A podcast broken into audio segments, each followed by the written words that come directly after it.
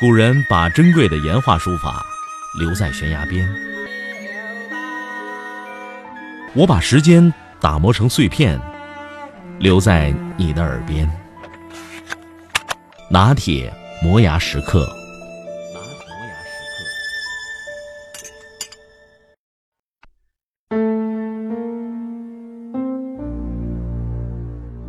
十五年前，如果你是大企业的一名员工，家里没有手机，没有电脑，一回到家，工作就跟你没有关系了。法国电信自二零零八年以来，有二十四名员工自杀。这家公司负责调查员工自杀事件的高管表示，智能手机和电子邮件给员工造成的巨大压力，是导致自杀事件频发的原因之一。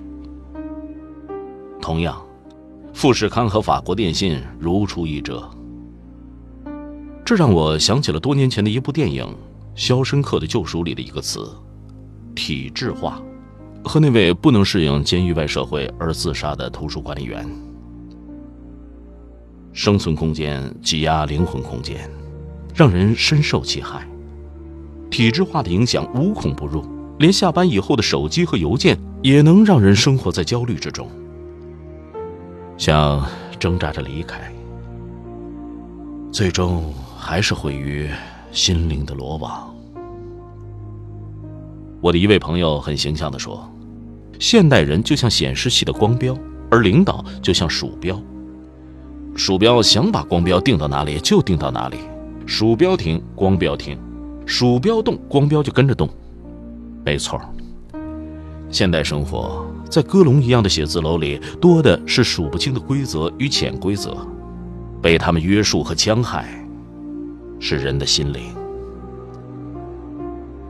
现代人都在寻找生存的土壤，寻找发展的机遇，可是现代人很少去给灵魂的生长和发育寻找一片土壤，因而，人的足迹踏上了月球，甚至也许还有未来的火星。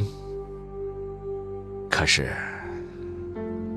灵魂，却始终被圈在一个小地方、一个企业、一个单位、一个小小的，甚至让自己饱受折磨的，但却习惯了的空间。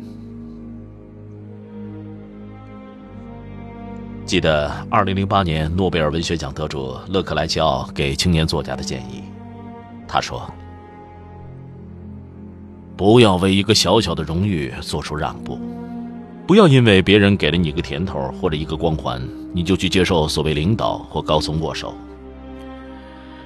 不要因为接受一个体制而失去你自由的灵魂。灵魂需要一片适合它的土壤，在这上面耕种，人生才能苍廪实，而且华彩灿然。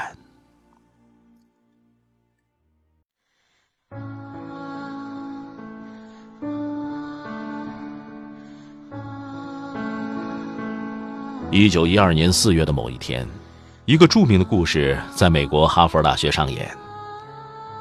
美国哲学家乔治·桑塔亚纳在哈佛大礼堂讲课，一只知更鸟停在窗台上，他的灵魂在那一刻被知更鸟的美深深打动，于是对着台下说：“知更鸟在召唤，对不起，诸位。”我失陪了。就这样，他跟随知更鸟离开了美国，去自己想去的地方。其实，此前他已对哈佛和美国感到不满。虽然哈佛有优厚的待遇，但这些待遇对他而言犹如沉重的金块绑在翅膀上，让他无法飞翔。翅膀上绑了黄金的鸟。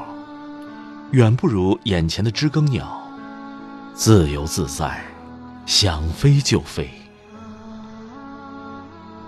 此后，他随心所欲，辗转世界各地，而且著书累累，写就了巨著《英伦独语》。只有在自由的星空下，在适合自己灵魂生长的土地上，每个人都像一朵小花。相守而望，能绽放出生命应有的风姿和色彩。没有什么能够阻挡你对自由的向往，天马行空的生涯，你的心了穿过幽暗的岁月，也曾感到彷徨。当你低头的瞬间，才发觉脚下的路，心中那自由的世界，如此的清澈高远，盛开着永不凋零。蓝莲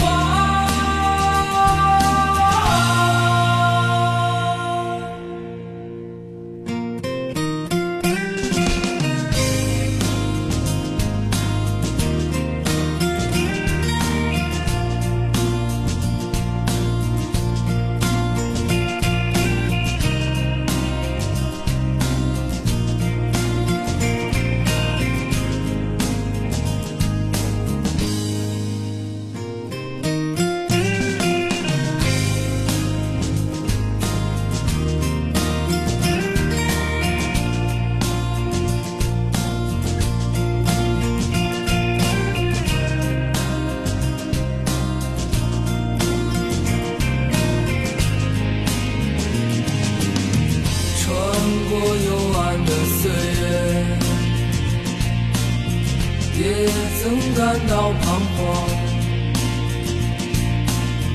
当你低头的瞬间，才发觉脚下的路。穿过幽暗的岁月，也曾感到彷徨。当你低头的瞬间。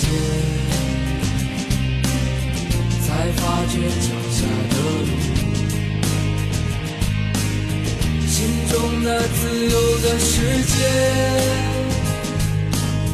如此的清澈高远，盛开着